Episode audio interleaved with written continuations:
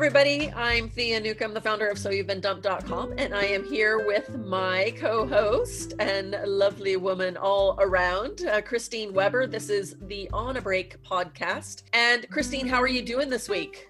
Yeah, I'm doing fine, thank you. I've been. Uh, so it's hard to know exactly what one does at the moment, isn't it? You know, you of drift from one day to another, but you try and pack as much in as you can. So uh, I think only time will tell when we look back on this what we actually achieved.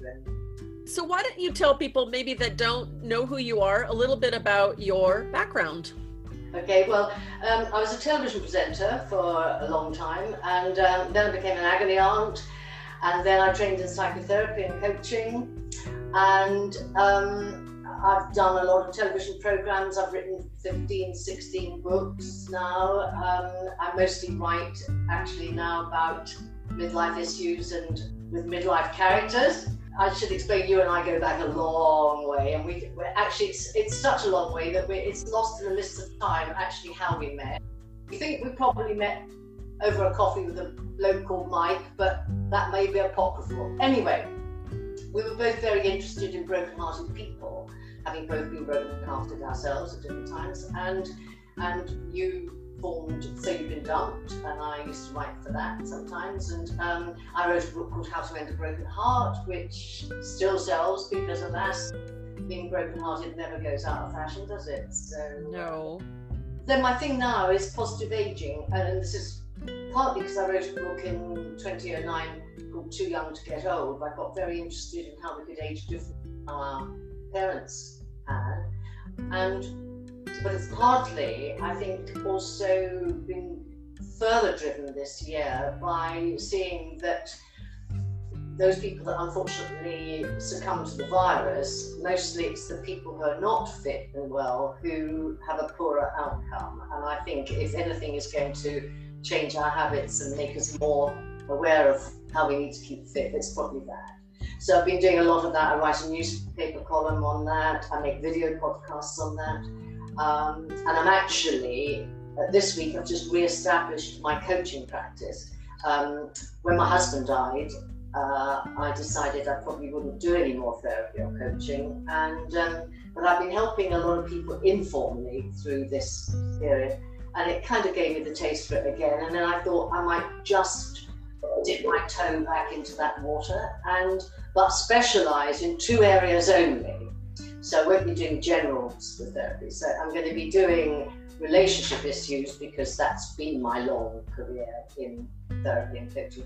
And then I'm going to do specifically coaching in the positive aging area so that when people you know they're stuck sometimes they think well i'm doing all the right things but i never lose weight or i'm doing all the right things but i feel tired all the time and sometimes just even for one session of 45 minutes or something they could actually uncover some new strategies that might help them. So that's the plan. And i'm going to keep it low cost so that it's tailored to what people can afford. And i think it's really important. I mean i do you know just to be serious for a minute i really do have quite a mission um, to to do this because i feel it's it's quite clear to me that we cannot expect to live how we want and then have the nhs fix us you know, if we're living in this UK, in, in the UK. We're going to have to meet them more halfway. There's not ever going to be enough money to keep us all fit. We've got to do a lot of it for ourselves. So that's what's at the back of my mind. Yeah, that sounds like a lot and a good mission. And you know, coming back to how are you going to help men say the broken-hearted aspect? Because you kind of said there's two. There's sort of the positive aging on the one side, and the maybe helping people to turn their pain into gain, as I like to call it. So, how are you going to go about helping people? Well, I think the thing with the broken heart, um, it, it's there's always an element of time that you you can't rush really. It's like as i've discovered with a bereavement there is no point at which you go oh i'm over that. I don't, I don't think that happens. Uh, with the broken heart it's often very complex but it is in my view the most personal rejection that anybody can ever have. Um, and it's a cruel awful pain isn't it? And and I, my heart goes out to anybody who's watching today who, who is going through that. And you can't take that pain away, but you can sort of begin to suggest some strategies that might help. Often it helps to stop dwelling on how wonderful this person was and start looking at, oh, hello, that used to annoy me and that wasn't too great, was it? And always put me down in public or whatever it might be. So I think that looking at things realistically, looking at your own self esteem, I think, because so often when people can't get over a breakup, it's because they feel, and they probably wouldn't phrase it like this, but this reinforces for me that I'm not a very worthwhile person. And that's at the back of that, you know. So often helping people over a broken heart, it's a two-pronged process. You you know you want to pragmatically and get out there and do stuff, but but you may have to address did you feel all the time that you were a better person because you were in a couple? Did you feel all the time that, oh gosh, you were really lucky to be with this person? Did you feel you had to be perfect all the time? There are a lot of things that play into it, aren't there, Thea? I mean, you, you've worked in this area a long time, you know. So, um, and everybody's different. So that's another reason for re-establishing a one-to-one contact with people because sometimes of course, your friends are a great deal of help to you. That's as it should be. And you'll probably be lucky enough to have a friend who um, you can ring at two o'clock in the morning if you're having a diabolical time. But but they will they will be quite subjective about it, you know, I, I never liked him anyway, or whatever it may be. And uh, somebody who's worked in that area for a long time can stand outside of that and, and, and see it in a slightly different way, I think. And I think a lot of people, a lot of people would like to have in-depth, you know, therapy about it, but that's very expensive. And at the moment, I don't even know whether people are seeing people in tiny rooms. I have no idea. Yeah. But um, with the wonderful advances we have in Zoom and everything else, there's no reason why one shouldn't have a, a really low cost session one to one with somebody and just get some things off your chest and maybe get another eye and ear on it, which is helpful. Yeah, I think it would be. And do you know, uh, just while you were talking, it was kind of just like I sometimes just get creative ideas as people are talking, and it's not necessarily just my idea, but I've heard of a woman in California who set up something called Heartbreak Anonymous Oh, and really? in Los Angeles and she used to be like a producer on the TV show The Bachelor and the idea was that people could come down if they were heartbroken and they would all meet in a room and just share their kind of pain about it which I'll, I'll bring up something else in a second that I watched last night but I thought when you were talking I thought maybe there's a way that maybe combined we could do it once a month do kind of like a not a group therapy but like a group no, no, but people could drop in. totally Yeah, I, I would be very much up for that because we're all an expert on our own pain, and, and often what we learn as we go through this extraordinarily agonizing process um, is helpful to share with other people. We learn more about ourselves that way, but very often we really benefit other people who might be at a different stage. So, yeah, I'm totally up for that. all right well let's put a pin in that idea so the next I thing was so. last night so i've been talking a lot about death with people mostly because i've been thinking about making the film about my father who of course Yes. passed a year and a half plus more ago but last night i watched a film about a widow which you might be able to relate to. Was a ted talk actually rather. Yeah, and Yeah. somebody had somebody had mentioned to me in a conversation yesterday and this woman had kind of set up like a widows club or something where again they could talk about their experience. And and her kind of aspect was that we don't move on from grief. We we learn to live with it or we we we we adapt to it in different ways but it's not a case of moving on because moving on maybe implies that we've forgotten about the person Yeah. or something. So it was an interesting it was an interesting concept. I've been thinking a lot about about that and it's you know moving on from breakups maybe moving on from heartbreak moving on from being a a, a widow whatever I, I think this is a very interesting area, and I think it's the thinking is changing, and I think possibly for the better. Uh, I would agree with you. You could even take this into the, you know, this thing of move on, move on when you've had a bad breakup, and maybe some ways of accommodating it uh, would be a better approach. Like it wasn't all rubbish. It wasn't all bad. Um, uh, and, and to perhaps accept what you have within that to be grateful for, what you've learned, how you've grown as a person through that experience. Dwelling on that rather than bish bosh, that was rubbish, on with the next thing, I think is more realistic and I think it, it takes account of the fact that that person will be part of your life's tapestry forever after now, whether you like it or not. Similarly, being a widow, yes, I agree. I mean, talking to other widows has definitely helped me. I mean, for a while, I couldn't even use the word widow, it just seemed too bleak. But one of the things that really helped me, a bit like your TED talk, was I watched a YouTube thing about grief.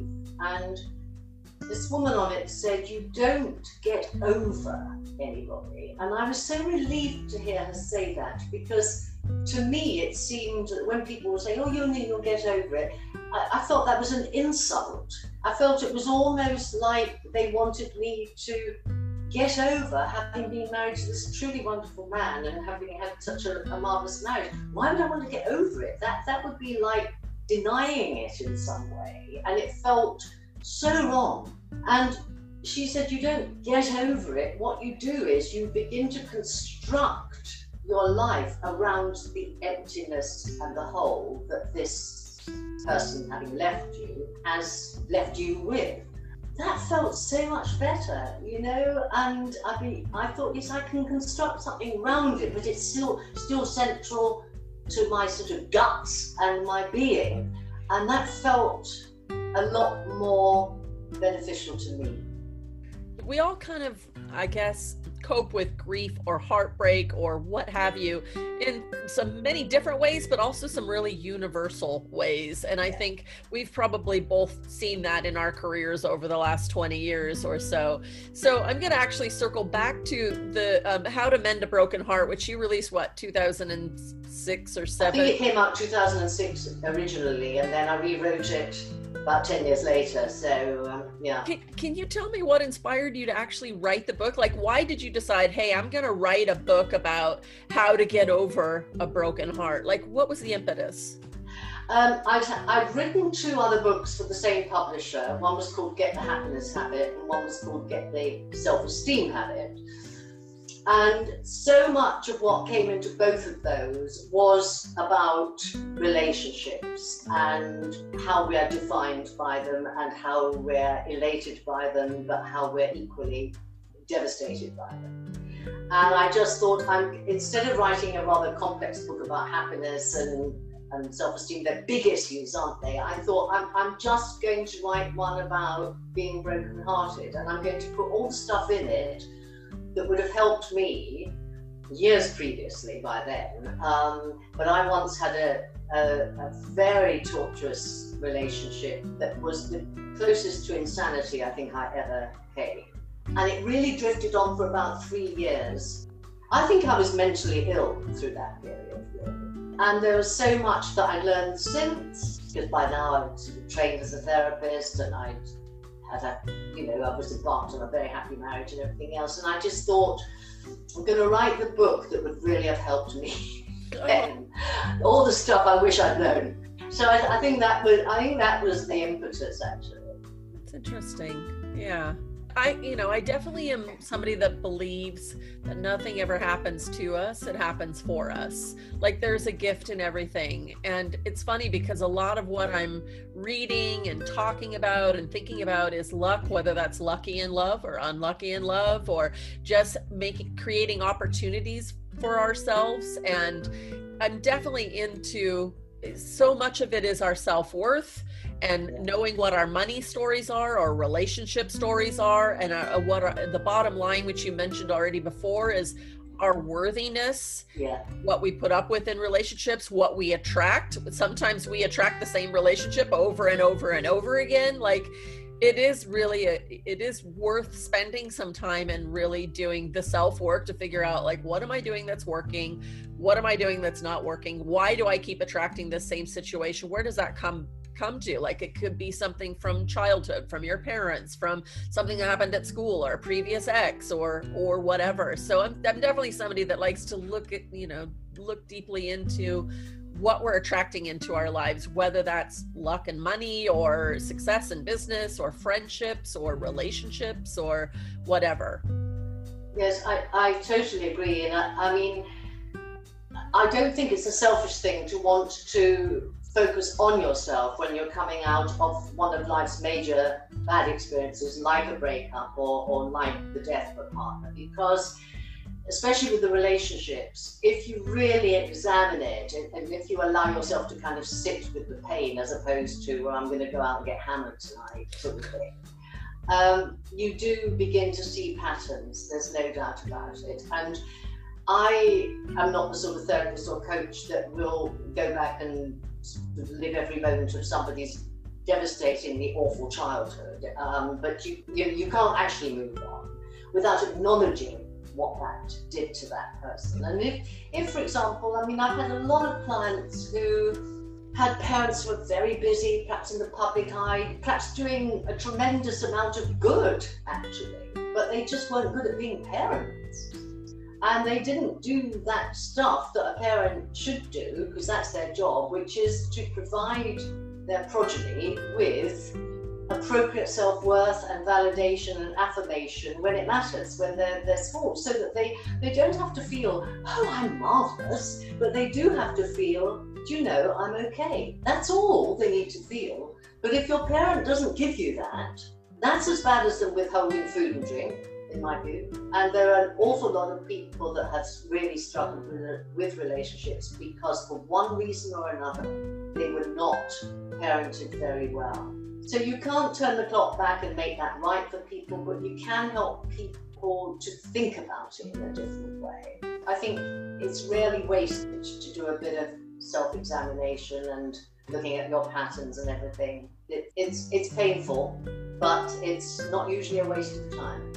No, I I mean I definitely think that I'm somebody that has had certainly more in the past some self-esteem issues where i uh, you know i question my worthiness. And it wasn't that i had parents that didn't love and appreciate me. I certainly had a father that definitely did. Maybe the mother was a little bit less so, but uh, I'm sure she loved me in her own way. But I would say right through my 20s and 30s, like I have journals that I look back at and I read and I go, oh my gosh, bless her heart. She was a sad girl. Like I'm so different, but I'm also different because of all these experiences, the good and the more challenging ones. So I wouldn't necessarily change it, but it is just being aware of like, you know, I am worthy. We are all worthy. And you know, you're you're kind of making light of the marvelous thing, but wouldn't it be great if we all felt like we were marvelous? Like yeah. wouldn't it be great? Like, why would that be a bad thing? You know, we are all great. Well, you don't want to be a pain, do you? I mean, you know, some people are absolutely intolerable when they they're fantastic.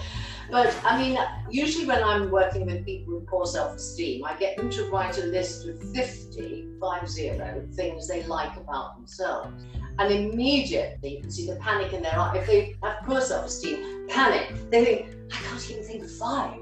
You know, they they they are I, and then they think that'd be boasting or that wouldn't be very nice and all of that. And actually it's a very good exercise because if you do it, uh, you begin to sense that you are so much more than you estimate yourself. I mean, esteem comes from the word estimare, it means to esteem, to, to estimate. How do you estimate yourself?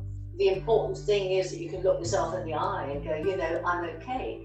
We were all built by nature to be unique. We have our own DNA, we have our own fingerprints. There's nobody quite like us. You know, if nature bothered to make us this entirely individual person, why should we shrug that away and say, well, I'm not important? Because we are important and we're as important as anybody else. And that's tough for people that don't really believe that to gradually learn to accept. But it's it's pretty crucial because if you don't accept that, life is always going to be harder for you. In relationships, in jobs, you might be the sort of person that never seeks promotion because you don't want to have to criticize other people. It plays out in so many facets of your life. Yeah, I definitely agree with that.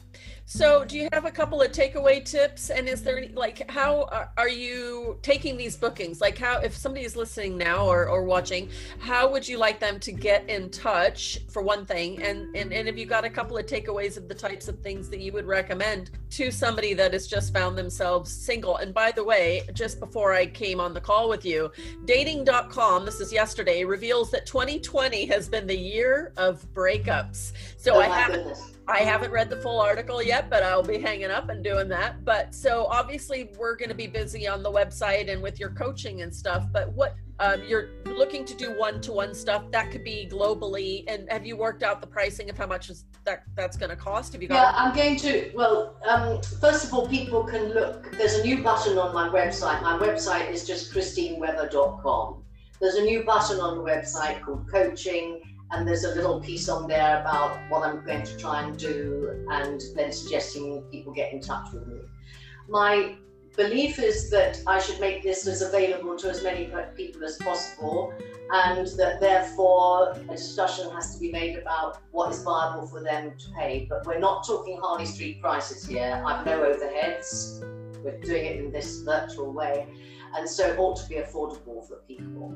The takeaway message, I think, bearing in mind 2020 year of the breakup, is that a lot of people are breaking up because they've learned something about themselves during this period. It's not all bad. And it may be that the scales have fallen from their eyes and they've just thought, I don't really like this person, or this person is not good for.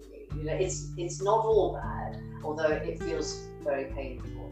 I think that you and I are, are both perfect examples of people that have been brokenhearted, but we've moved on and we've used it. And I think that we live so long now. Well, touching wood as one says that, but but the chances are we're going to be brokenhearted a few times in our life. But each time we learn a bit more resilience, and we are remarkably. I mean, I think this COVID nineteen is showing this. We are, as a species, remarkably adaptable, spirited, and resilient.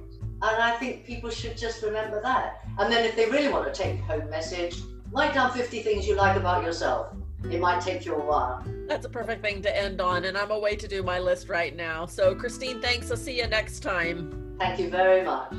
Bye. Bye.